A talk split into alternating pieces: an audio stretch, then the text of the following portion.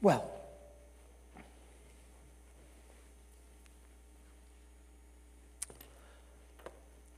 uh, I think Mark was the one who asked me, Mark, who was the uh, country western singer who used that title for a song? Hank Williams. He asked, Am I going to start it out with, with Hank Williams singing? I said, I don't think so. Maybe 10 years ago I would have had the chutzpah to do that, but as you get older, I get more conservative. but I will start with this the story of a, uh, of a music director who was uh, passing by a visiting elementary school one morning, and he overheard an eight year old leading the class in prayer. He was so touched by what the prayer was that he wrote it down. The lad said, quote, God bless our mothers. God bless our fathers and our teachers and our brothers and our sisters. And please, God, take care of yourself. God, if anything happens to you, we're sunk. I think that's a worthy prayer. Sermons come in many ways. How did I come to this, your cheating heart? Well, Gene and I were having a conversation because we had just watched a news broadcast about how people are concerned that there's going to be cheating going on in the elections. P.S. There's nothing new about that. It's been going on since we've been doing elections. But sometimes it gets exacerbated, it gets worse than it is. And then we've been discussing the fact that cheating, if it goes on, doesn't only go on in elections. Amen? Cheating goes on in every aspect of people's life. You know, there are people who cheat on their taxes. And people who cheat on their taxes think everybody cheats on their taxes. Think about it. There are people who cheat at board games, at card games, sports. When I was in business, and I probably interviewed literally hundreds, maybe even thousands of people over my 30 years, I found a lot of people cheated on their resumes. And, well, you know, a resume is supposed to be, quote unquote, a brag bag, but they didn't have to brag that much. I mean, they really went at it.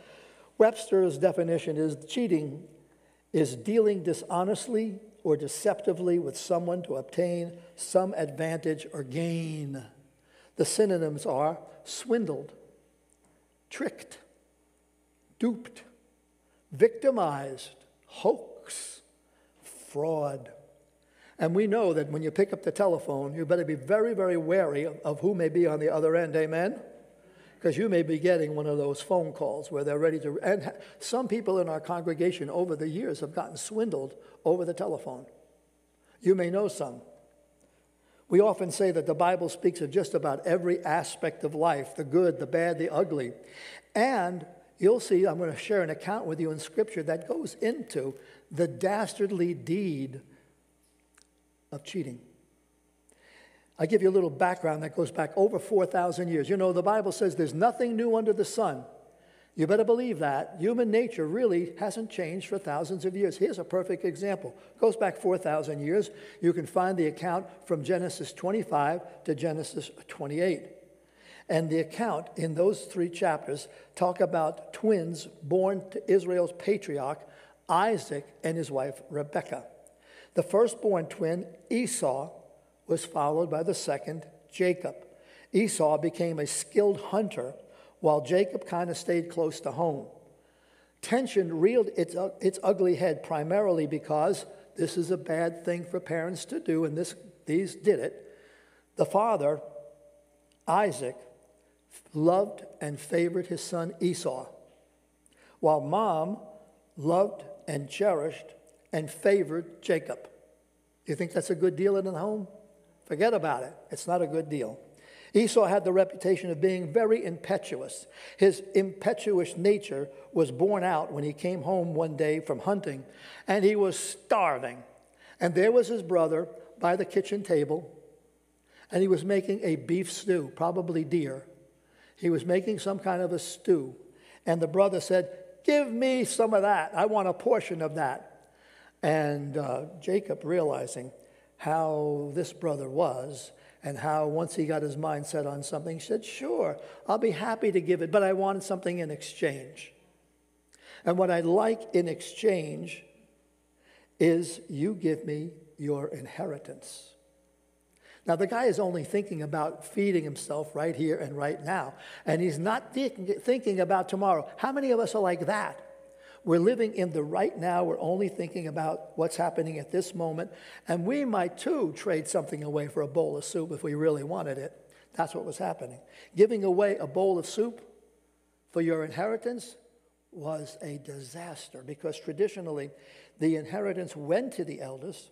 In trading away Esau turned leadership of the clan over to his brother Jacob.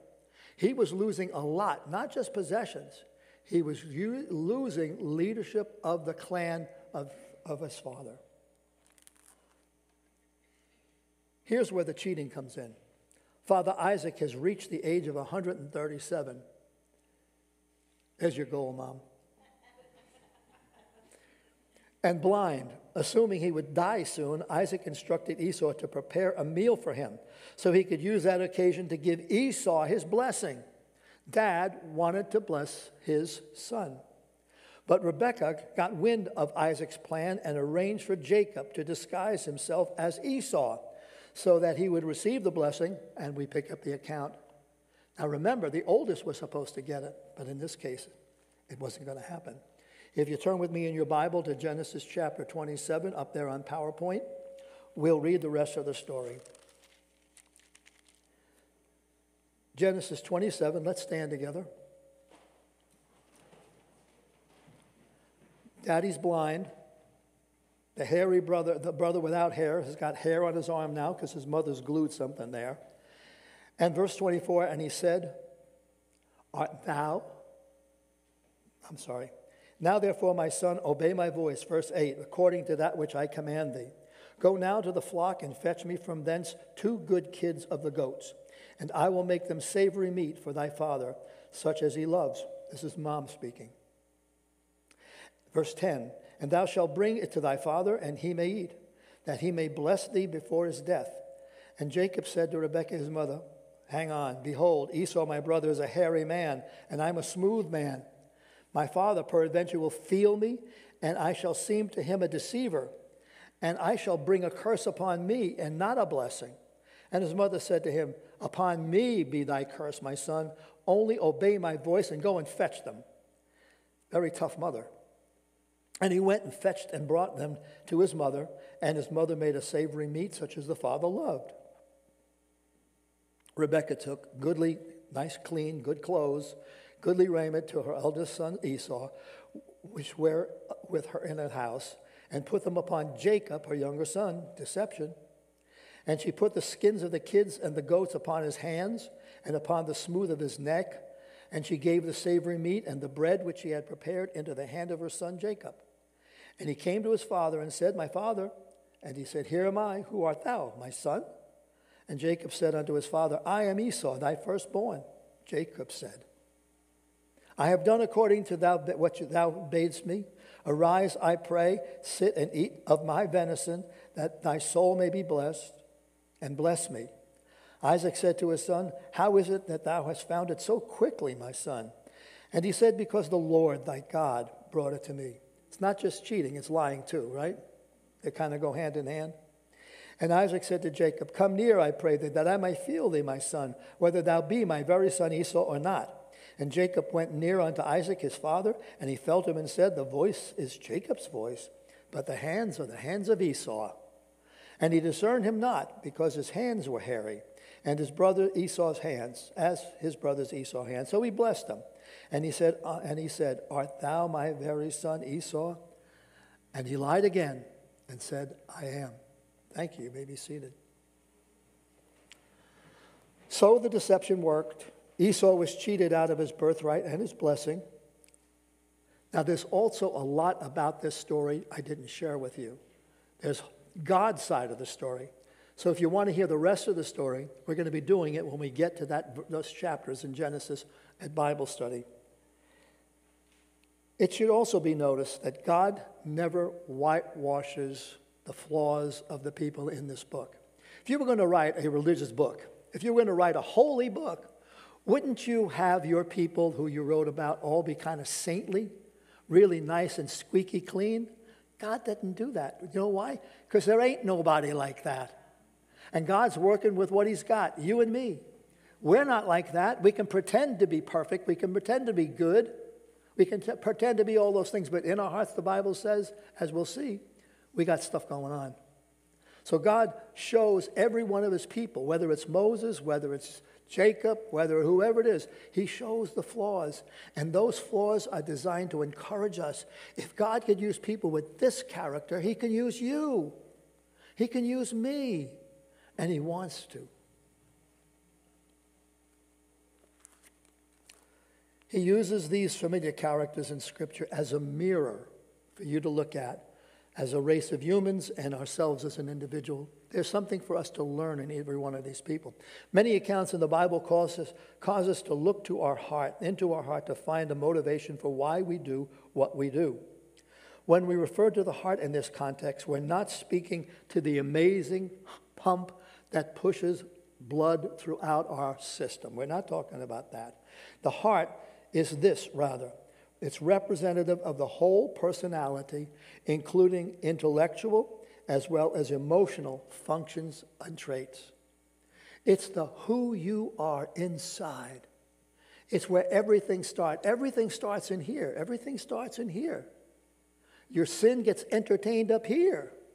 You operate on that basis. So God's looking on the inside. He's looking on the motivation. He's looking on the attitudes. He's looking at the way we are when other people, where other people can't see and only He can see. The Bible said God looks on the inside. Everybody else looks out. They're looking to see if your face is smiley or frowny, or if you're well dressed or not well dressed. They're looking for whatever they can see, but God's looking at the real you. As we study the word heart in the Bible, it reveals many truths I just pulled out these five.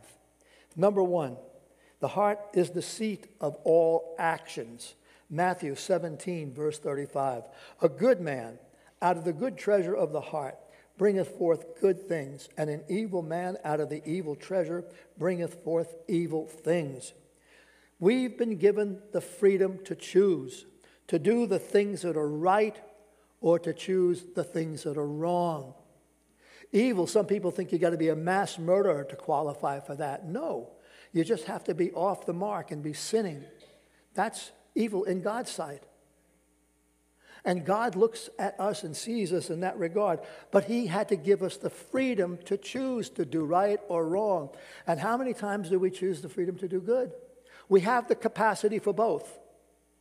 Recognize that. We have the capacity to be both, but our ancestral parents chose to do wrong and give evil a chance. Albert Einstein, interestingly enough, you know, we can get truth out of, the mouth, out of anybody's mouth, right? True words can be spoken through false teeth. But listen to what Albert Einstein said. The real, par- the real problem is in the heart and mind of men. It's not a problem of physics, but of ethics it's easier to denature plutonium than to denature the evil from the spirit of man. It's in here. The choice to do evil or to do good, the choice to react. You know, uh, I had a temper when I was younger. And I mean, I did things with my wife in the car when we would be driving along and somebody would cut me off. I mean, they knew I was upset. Road rage, they call it now. I call it young age. Jeremiah 17 9. The heart is deceitful above all things and desperately wicked. Who could know it? Don't you look at the activities going on on your TV, on the news, and say, How could this be happening? What's going on here? Why is, why is some woman walking in the train station and some guy jumping up from behind, throwing her up against the wall and beating her half to death? Why is some guy walking along a train platform and somebody pushes him over the side? Why are these things happening? And the answer is look on the inside. There's evil in those hearts. They can't tell the difference between right and wrong because they've sold themselves out. Secondly, the heart is the seat of our fears. Isaiah 35 4. Say to them that are fearful of a fearful heart, Be strong, fear not. Behold, your God will come with vengeance, even God with a recompense. He will come and save you. God is making a promise here to Israel that carries over to you. He promised that they shouldn't fear their enemies. You shouldn't fear yours. What kind of enemies do we have? They're more internal. We have fear, that's an enemy. We have loneliness, that's an enemy. Our own sin is our enemy. Anger and resentment, these things are enemies.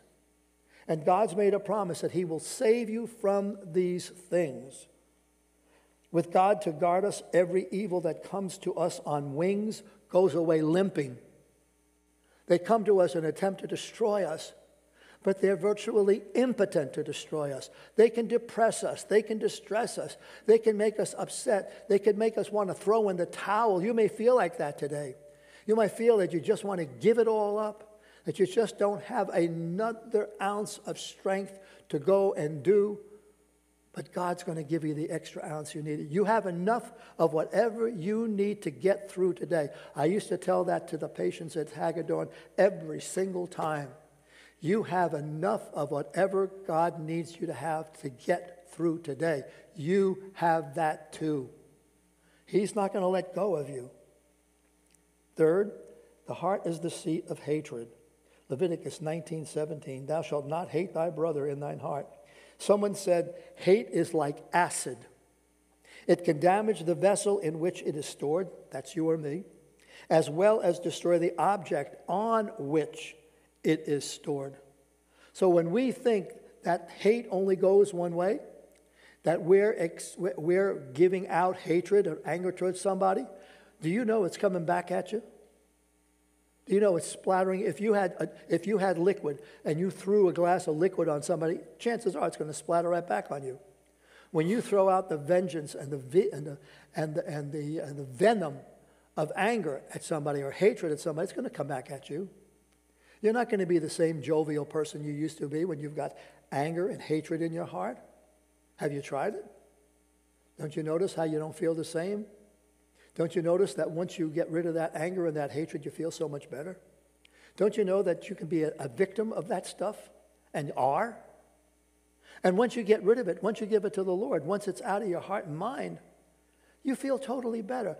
There, I, I mean, I, I counsel people, and I know that people who come to me with anger issues and are able to work it out with the Lord and the people that they're angry with, they feel so much better once they've done it. You'll feel so much better if you've got that situation going on. Again, every evil that comes to you on wings will go away limping. Number three, oh, I already said that, didn't I? Hate is like the acid, I already said that. The cross of Christ is God's final answer to the problem of hatred and every sin. Galatians 3:13 Christ has redeemed us from the curse of the law being made a curse for us. We celebrated that this morning. We celebrated Christ's death on Calvary. And when Christ died on Calvary, he, he died to take away your sin. He died to remove your sin from you. The heart is the seat of joy, number four. And joy is an attitude of your heart. Acts 2 26 Therefore did the heart did my heart rejoice and my tongue was glad. Moreover, also my flesh shall rest in hope. Francis of Assisi said this Where there is poverty and joy, there is neither greed nor avarice. Because if you're content in your situation, what have you got to be jealous of? When you're happy with your life, what have you got to be jealous of? Why would you feel you have to steal from somebody if you've got everything you need? Joy is your choice. But here's the truth joy is rare. Joy is hard to come by. It can be difficult, and it is more beautiful than sadness. Don't lose your joy. Jesus promised this in 1 Peter 1 8. I promise you joy unspeakable and full of glory. So, my question to you this morning, in part, is do you feel a lack of joy in your life? Do you feel that you've come to a point in your life where you don't have any more joy? So don't stop expecting joy because it's in you. And it's a joy that is so amazing. God said you can't understand it and you can hardly talk about it. But He's promised to fill those empty places with His joy. So keep expecting joy keep praying for joy, and keep claiming joy because it's a promise God has given you. And don't give up on God's promises because when you give up on God's promises, you're giving up on God. Don't give up. No joy right now. Keep expecting that God's going to deliver. deliver. Hang in there.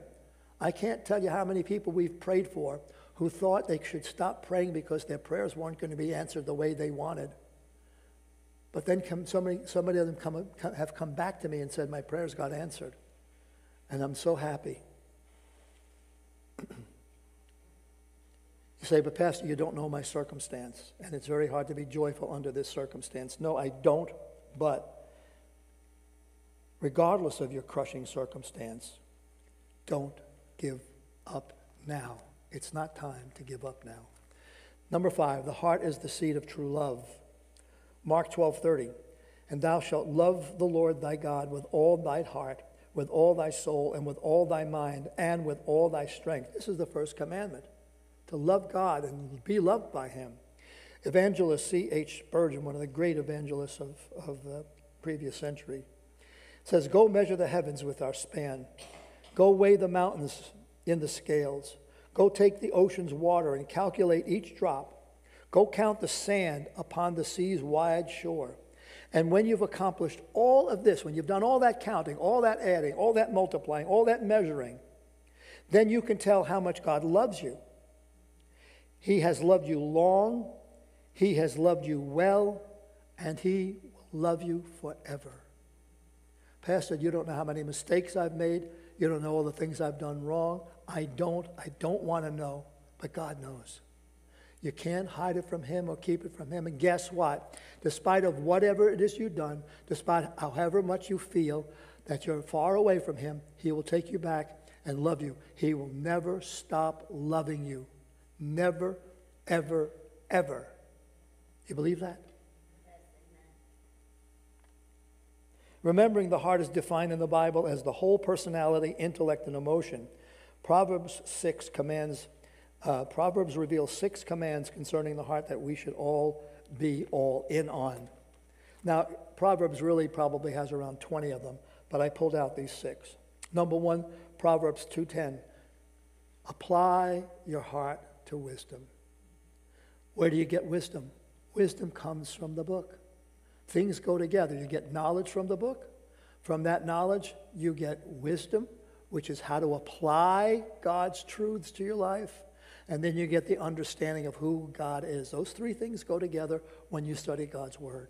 And God says, take the wisdom of His Word and apply it to your life. Don't just let it go in one ear and out the other. Apply God's wisdom to your life. That's the only way it's going to matter. Proverbs 2, 3 5 Trust in the Lord with all your heart. That means trust Him explicitly, even when your eyes are lying to you. That's the great politician game these days. Don't believe your lying eyes. But God said, Believe me, when everything else around you is failing. Third, Proverbs 7:25, don't let your heart lead you to sin the love of the, of the world and the flesh and the greed of the eyes. All of these things can take us in. If your heart's taking you, if you're taking yourself down the wrong way, don't let it happen. Go back. Number four, Proverbs 15, 13. Have a happy heart. If you're happy in here, if there's joy in here, it'll be reflected on your attitude, it'll be reflected on your face, It'll be reflected in how you think.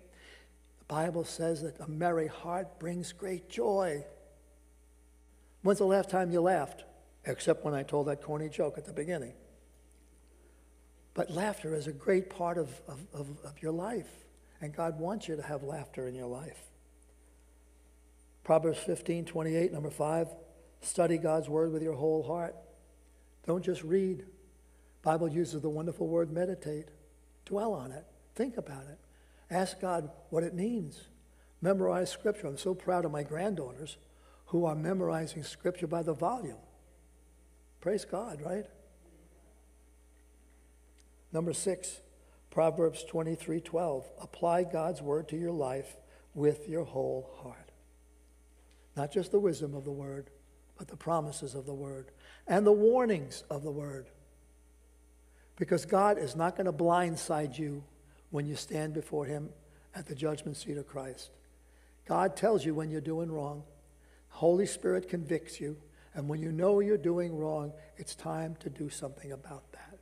When you know you no longer have the joy, when you know you long, no longer have the excitement, when you know you no longer have the interest, when you look at everything and all you see is the negatives and you don't see anything positive, you know you're on the wrong track. They say American, 75% of Americans say we're on the wrong track, and they're talking about the economy and they're talking about all those things. Let me tell you something. That may be the same number of people who are on the wrong track spiritually.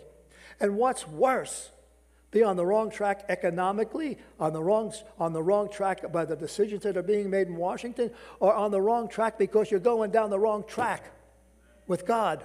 I think that's worse. Wide is the path that leads to destruction, and narrow is the road that leads to the Lord.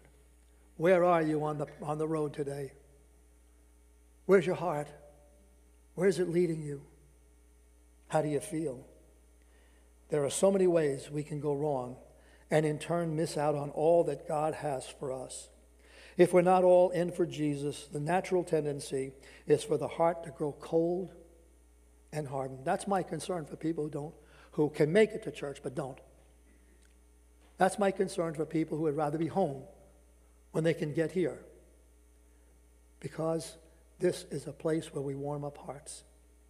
This is a place where we give a hug to one another, not just not just physically, but spiritually. And when people decide to stay away, it gets harder to come back, much harder. You know, when you fall, I learned when I started riding a horse, the first principle is when you fall off the horse, get back on right away. Otherwise, you'll never go. I'm, I'm praying I learned a good, a good lesson about knee transplants. Get them both done at the same time. And and uh, not just one at a time because you'll never. I met a guy yesterday. He said, "Oh yeah, I got my knee transplant ten years ago. Now I'm going for a second. Ooh, that couldn't be me. So we'll see what happens. When you feel cold and you feel cold-hearted, and you feel like you've grown cold toward the Lord, it's then that you and I need a heart transplant. Here's what the great heart surgeon promises. Ezekiel 36, 26, and most of you know it. A new heart also will I give you, and a new spirit. There's that phrase, born again. Will I put within you? I will take away the stony, that cold heart, out of your flesh, and give you a heart, out of your heart, and give you a heart of flesh. No longer a cold heart, no longer a stubborn heart, but a tender, responsive heart and when you have that, you will step out of your comfort zone to tell others what a wonderful change in my life has been wrought. Since when? This morning's the morning. If you've locked Jesus out of your heart, say, But I believe in Jesus. I believe in the gospel. I asked Jesus into my heart. But what have you done with it? Where's the change? What a wonderful change in my heart's been done. Where's the change? Have you changed? Have I changed? I don't want to change for the worse. I want to change for the better. It, get, it gets harder as you get older. But I encourage all of us to look into our heart this morning as we examined our heart when we took the bread and the cup. Let's go to prayer.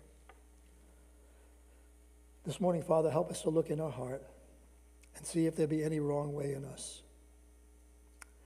Give us the help we need to go into our faith wholeheartedly and to apply our heart and to trust you and don't let our heart lead us astray and to have a happiness and a lightness about you, to study your word with a whole heart and then to apply all of these things we've learned over the years into our life wholeheartedly. With your heads bowed and your hearts tuned in right now. Do you need prayer this morning in response to this message? Just to have some, just to affirm that the Lord has spoken to you this morning. Would you please raise your hand? May I see your hand this morning? The Lord has spoken to you this morning, however it was. Yeah. Whatever your need was, has He spoken to you this morning? Father, I thank you for all these folks who have been touched by your word, not by the words of the speaker, but the words of Scripture. Not that we would be persuasive, but that your word would be persuasive. Not that we would be standing in the wings like Pilate said, I'm almost persuaded. We're not almost persuaded this morning, Lord. We're convicted and convinced that there is a better way for us to go. And that's not only to let Jesus in our heart, but to let Jesus at the, at the controls of our life. That we do that this morning with a whole heart. Thank you for my brothers and sisters. I pray a blessing upon them. I pray an anointing upon them, Lord. I pray that the day would be a different day going out of here than when they walked in here. I pray that they would be encouraged, that they would be exhilarated, that they would be lifted up, that they would be on fire for Jesus, that they would tell people about Jesus in their family and in their neighborhood and reach out to Christ because let the redeemed of the Lord say so. And if it was ever a day that the redeemed had to say so, this is it. So, Father, light the fires of revival in one heart at a time. Prayed all in His name. Amen.